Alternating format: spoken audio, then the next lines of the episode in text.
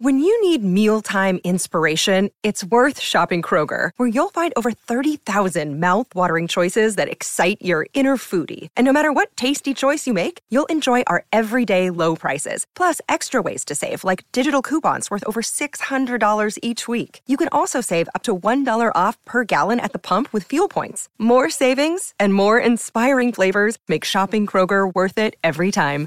Kroger, fresh for everyone. Fuel restrictions apply first time I recorded with them, but you know, with sitting in the headphones in the studio and then hearing Bob's voice in my headphones was was a bit was a quite a surreal moment. I think I'm the only person probably who's ever worked in Eric's band who's actually left his band. Eric disbands bands. He has a band for a while and then he sort of moves on and yeah, I had to leave to rejoin Dire Straits. Hello and welcome to episode 67 of Vintage Rock Pod, the ultimate classic rock podcast that proudly claims that my music is better than yours. I'm Paul Stevenson. Thanks as always for hitting play.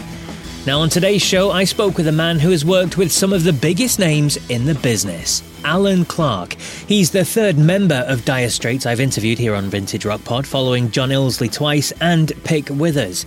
Now, Alan joined the band as their first keyboard player. Before that, it was just Mark and David Knopfler on guitar, with John on bass and Pick on the drums. And Alan remained part of the band right until their final gig in 1995. He won a ton of awards with them, played on the iconic Brothers in Arms album, played at Live Aid, and headlined the Nelson Mandela concert, and was inducted with them into the Rock and Roll Hall of Fame, which makes him the third Rock and Roll Hall of Famer we've had here on the show in just the last five episodes.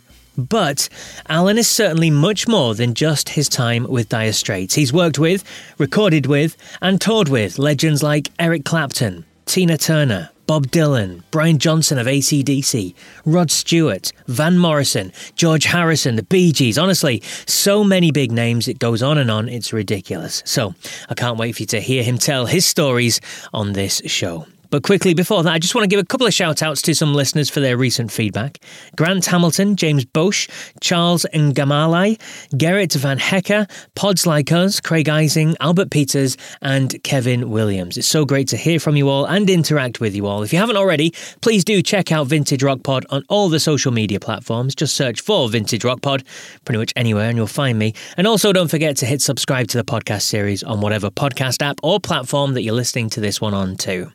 So, without the way, let's hear from Rock and Roll Hall of Famer Alan Clark. As well as a number of other former Dire Straits members, he's currently playing with Dire Straits Legacy, playing all the great songs from the Straits back catalogue. So you're going to hear about that, his recent solo album, and of course, some stories about those fantastic people he has worked with. So here he is, Alan Clark.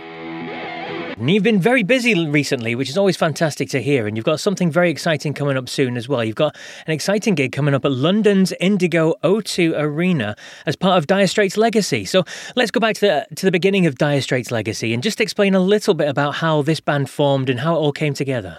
Um, I got an invitation from a, um, an Italian geezer to play on a ski mountain in Italy. This was in like about 10 years ago, uh, in the Dolomites in, in Italy in December and, th- and to play Dire Straits tunes on top of a ski mountain. And I thought it was such a wacky idea. And then John Illsley, my um, uh, Dire Straits colleague, bass player, he, uh, he, he'd been invited too. So I liaised with him and we said, yeah, it sounds like a hoot. Let's, let's, let's give it a go. And, um, and it was a, it, we, we, had a, we had a great weekend.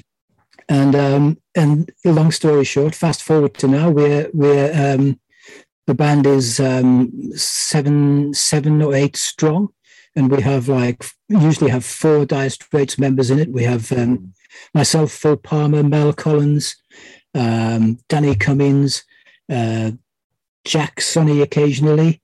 Um, we've we've got Trevor Horn on bass. Uh, and uh, and we we we we occasionally have Steve Ferrone who played with Tom Petty and the Heartbreakers and loads of other people um, on drums. So um, it's quite a band. So yeah, incredible lineup of, musicians that are involved, and it's an incredible back catalogue of music that you get to play as well, isn't it? Well, exactly. I mean, the Dire Straits music catalogue is is um, is is uh, really good to play. And you know, I spent about twenty years, probably more, not playing it. And so when the invite came to play it, it was like, yeah, it would be good to revisit that maybe. And we just have a ball basically. It's a fun band that turned into mm, I guess a bit more than a fun band, but we, we still do it for the for the enjoyment more than anything else. So yeah, fantastic stuff. And like we said, that, that gig at the London's Indigo O2 Arena, it's on July the 1st. I believe there's still a couple of tickets left, a few tickets available if people want to head down. So mm. definitely, definitely worth checking that out, isn't it? Sure, yeah. It's going to be good. Our first time in, in, in England, actually. We just played in ah. Brazil. We just did wow. three weeks in Brazil, which was uh, playing to, you know, like really good crowds and um, had a great time there. And then we played, just before that, we played in Poland before that, we played in in Lazio's um, uh, football stadium in Italy oh, a few weeks before that. So yeah, it's um, keeps us busy basically. Absolutely. And something else you were busy with last year, the, the album came out, it was a, a solo piano album, wasn't it? It was called Backstory. And this is a, a collection of songs that you've been involved with throughout your incredible career. And there's some incredible songs on there. So let's t- let's think about that for a second. I mean, where did the idea come from for, for the album to begin with? I was invited to play on a piano festival in Milan. This, this would be about three years ago. And um, I've never I've never done solo piano work before. I've always hidden behind a, loads of keyboards in a band. and at first, I, I, I thought, no, I'm not going to do that. And then I was persuaded by my wife and by another couple of people to do it. And and once I got my head into it and uh, and did it, I quite enjoyed it. So I thought, okay, this could be good. And then I got an invite to to make a record from an Italian um, record company, uh, and and they wanted me to do the the play play tunes from my from my backstory basically. So that's what we did. That's what I did, and uh, I recorded it at Real World Studios, which is Peter Gabriel Studios in just outside of Bath. Yep. And um, I had two Bosendorfer pianos to choose between, and um, yeah, it's that's the, here we are. There it is. and there it is, indeed. Yeah, it's a wonderful piece of artwork as well, which adorns the front cover of it, which is fantastic. Now, the, the album itself, it's it's ten tracks. Now, when you look back at the, the legacy you have left behind and the incredible artists you've worked with, how did you come to choosing just those 10? I mean, what was um, the criteria behind the selection of songs? They're just ones that were kind of that I just felt like playing, basically. I mean, there was, there was, some Dire Straits. I wouldn't want to try and play Money for Nothing, for instance, on a solo piano. I mean, it's possible, but you know. uh, so it's it's kind of tunes that are kind of suited to, I guess, my style of piano playing. On so I guess that's the that's the answer to that.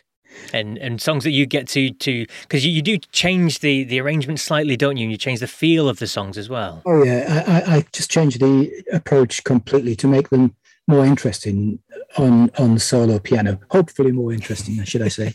yeah, they're wonderful, absolutely wonderful. Now we have to discuss some of the songs in there, and we'll, we'll, talk about some of the people that obviously you've worked with throughout your incredible career. And but we'll start with Dire Straits because that seems to make sense, doesn't it? You you joined the band, um, uh, was it 1980, early 80s, wasn't it? And you were with them right through until they they finally disbanded in the mid 90s. You were with them for a very long period of time. Now, how did that all come about? How did you manage to join the band? Because you were the first uh, keyboard player, weren't you, with Dire Straits?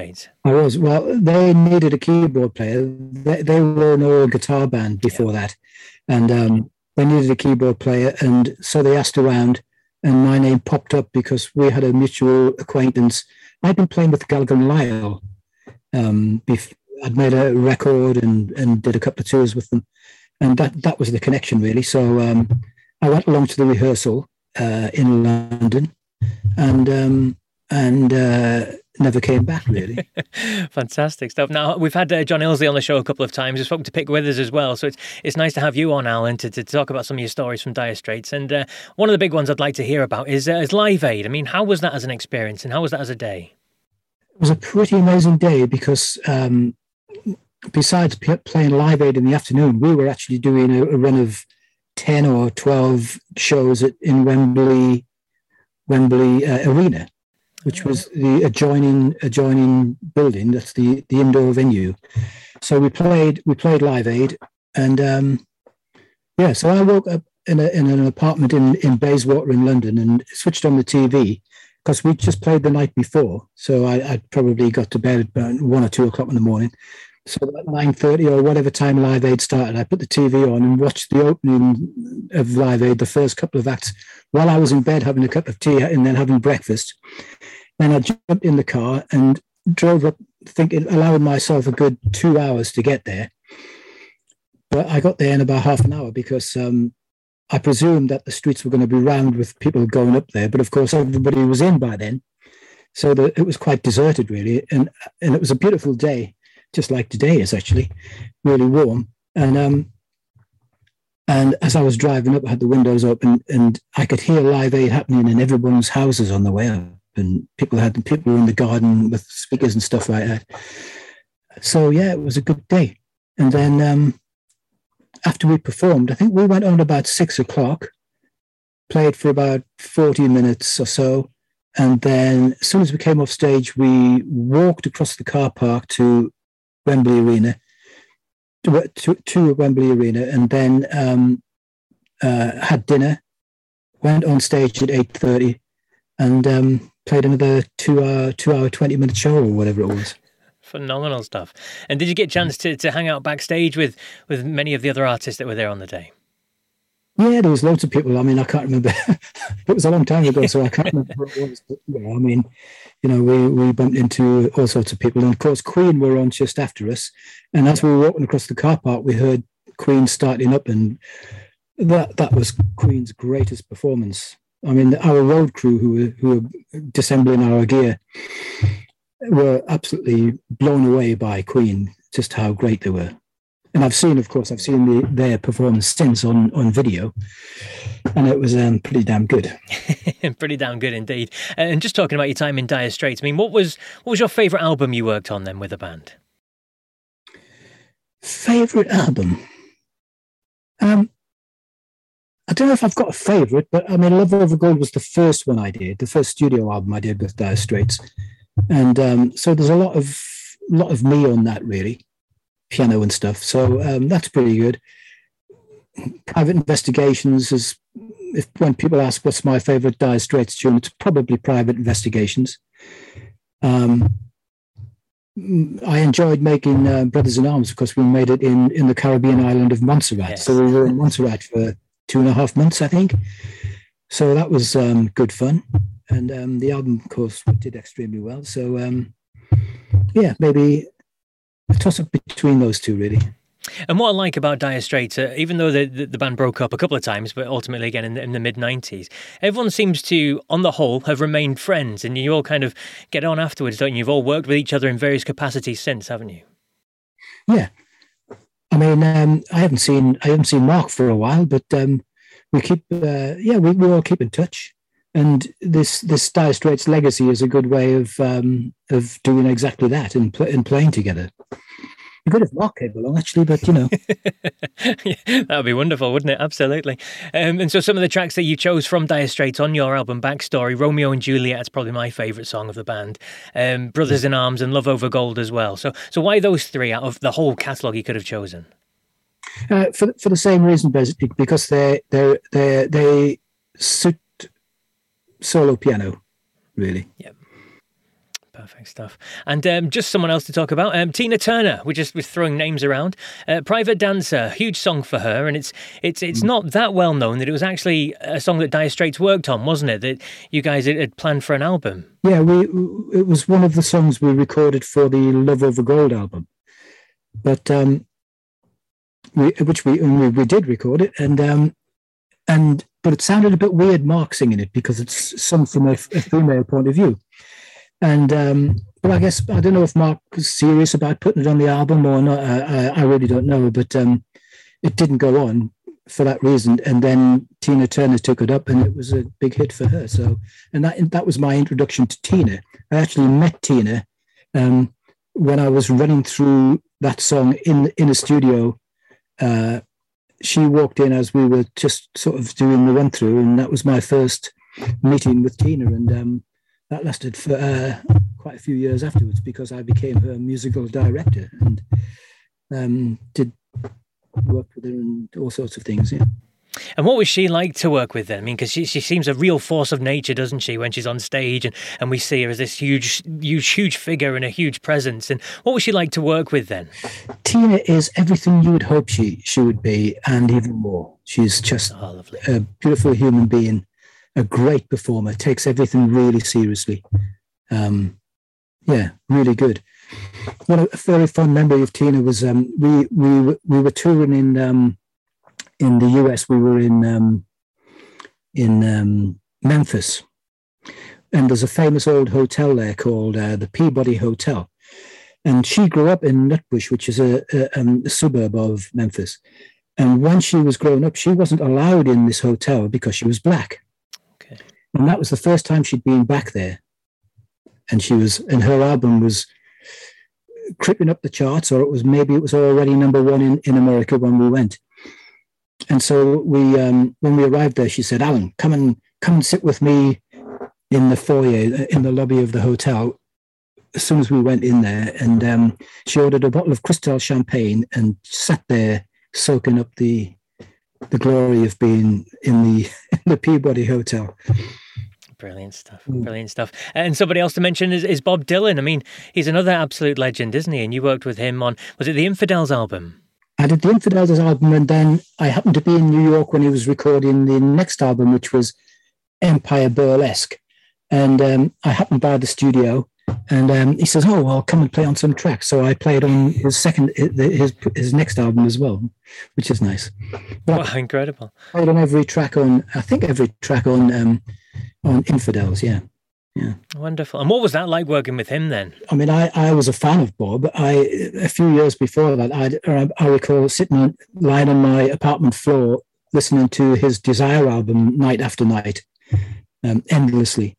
So, the first time I um, the first time I recorded with them, you know, with sitting in the headphones in the studio and then hearing Bob's voice in my headphones was was a bit was a quite a surreal moment but you know, I mean, the, all these people, all these stars are just human beings who are extraordinarily, extraordinarily talented. And when they're not singing, they're just human beings like like everyone else. And obviously, and um, he and I just got on really well. We played pool, and um, he's a pretty good pool player actually. I have to say, I let him beat me. Oh, of course, of course. and there's a couple of those songs on on the the backstory album as well, isn't there? So we included them. Yeah, yeah. Yeah. And uh, someone else just to mention, uh, it's just throwing all these names out here. Eric Clapton. Um, you spent a long time with him, and I think he'd said that it was probably the most fun time of your career, wasn't it, working with Eric in the band?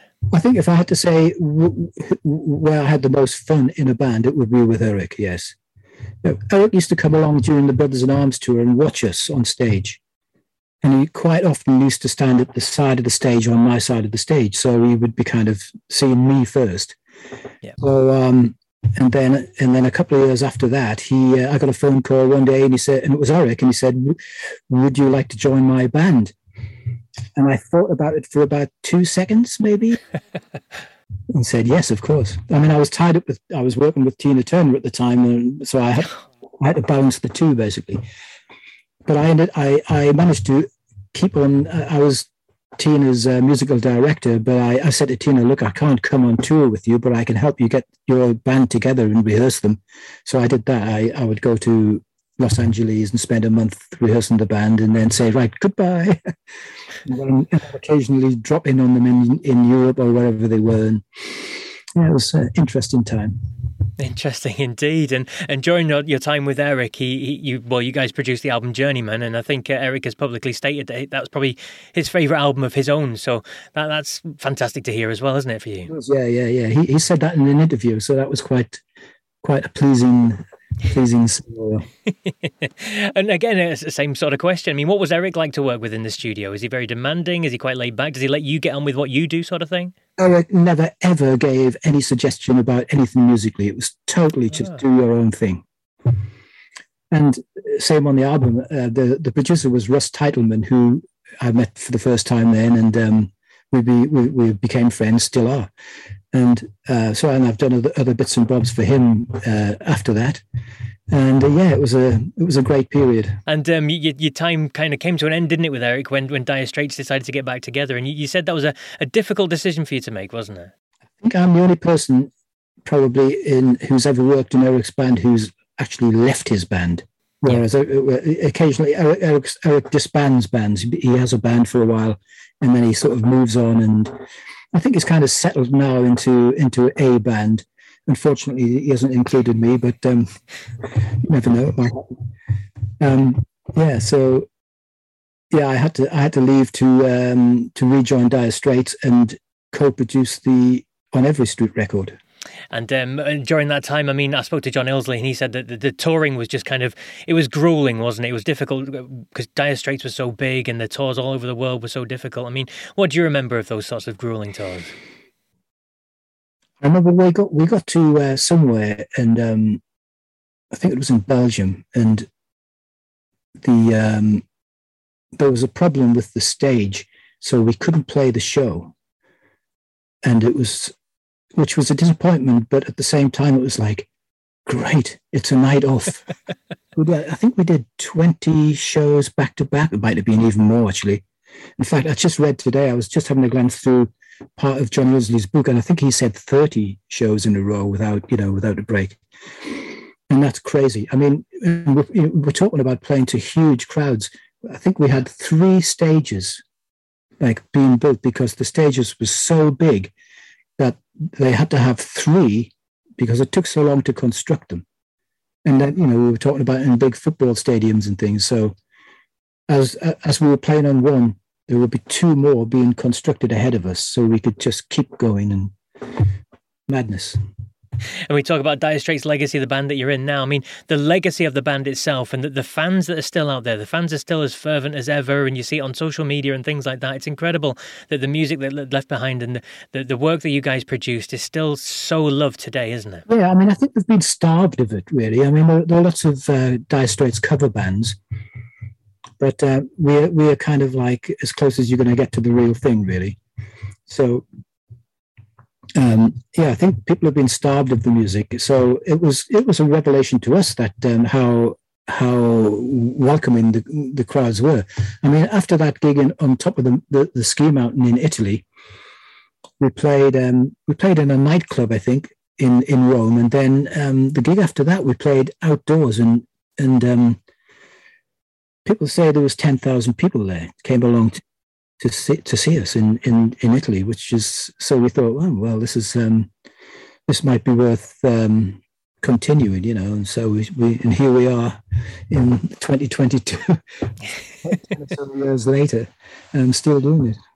Still doing it indeed. And just a reminder that tickets are still available for your gig at the London's Indigo O2 Arena, which is July the 1st. So get a move on, get your tickets and, and get down for a great night of music. Well, Alan, it's been an absolute pleasure chatting with you. I wish you all the best for, for the future and uh, hopefully catch up with you again soon in the future. All right. Good chatting to you, mate. And a big thank you to Alan for joining me there. If you're in the London area, and I know there's lots of listeners in London, then definitely check out that Dire Straits Legacy gig. A great night of great music played by members of Dire Straits. And uh, also give Alan's solo album, Backstory, a listen as well. It's got a really nice reimagining of a collection of big songs that he's been involved with throughout his career. And you can find that on the usual streaming sites, or you can purchase the actual physical copy on the usual outlets as well. Right now is the time for the top fives, and as I've already done Dire Straits, having had a couple of members on from the band already, this week I'm going to go with the person that Alan was the musical director for. Yes, the legend that is Tina Turner. It's songs from across her, what, 60 year career or so? But remember, this is my personal choice, highly subjective. I don't expect you to agree. In fact, I'd love to hear how you disagree, so please reach out with your own top fives this week too. So here you go. My top five favourite Tina Turner songs according to Vintage Rock Pod. At five is a Phil Spector produced track, and one Tina says he made her sing 500,000 times before he was happy with her vocals. What a song it is, though. Didn't make a dent in the US at the time of release, but was a big hit in Europe, including reaching number three in the UK in 1966. My number five is River Deep, Mountain High.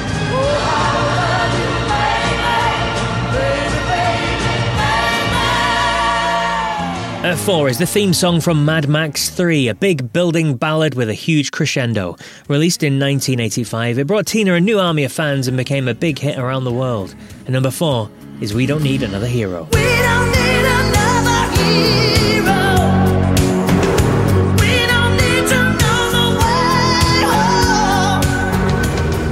At three is Tina's only number one single in the US, and it scooped three Grammy Awards as well. It was the fifth single released from her Private Dancer album from 1984. At three is What's Love Got to Do with It?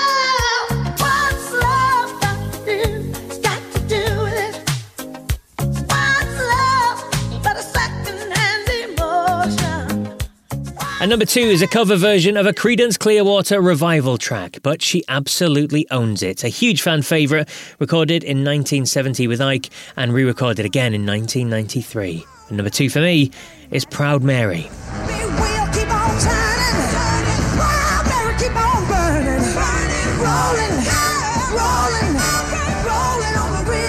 And at number one is another song from the Ike and Tina days, a semi autobiographical song that she wrote about her hometown. Released in 1973, it was another big hit in the UK, reaching number four. I just love the driving beat behind this one. And number one, and my favourite Tina Turner track is Nutbush City Limits.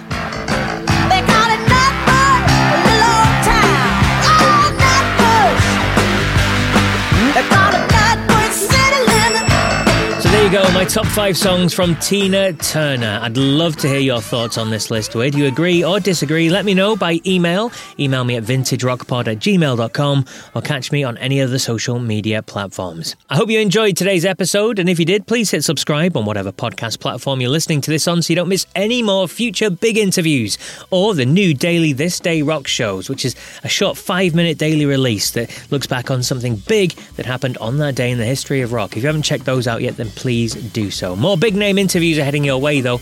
I've been stacking up the interviews these last few weeks. They're coming on future shows, so I'm looking forward to bring them to you soon. That's it for me on this episode, though. Remember, if you come across anyone who isn't a fan of classic rock, just tell them my music is better than yours. Take care.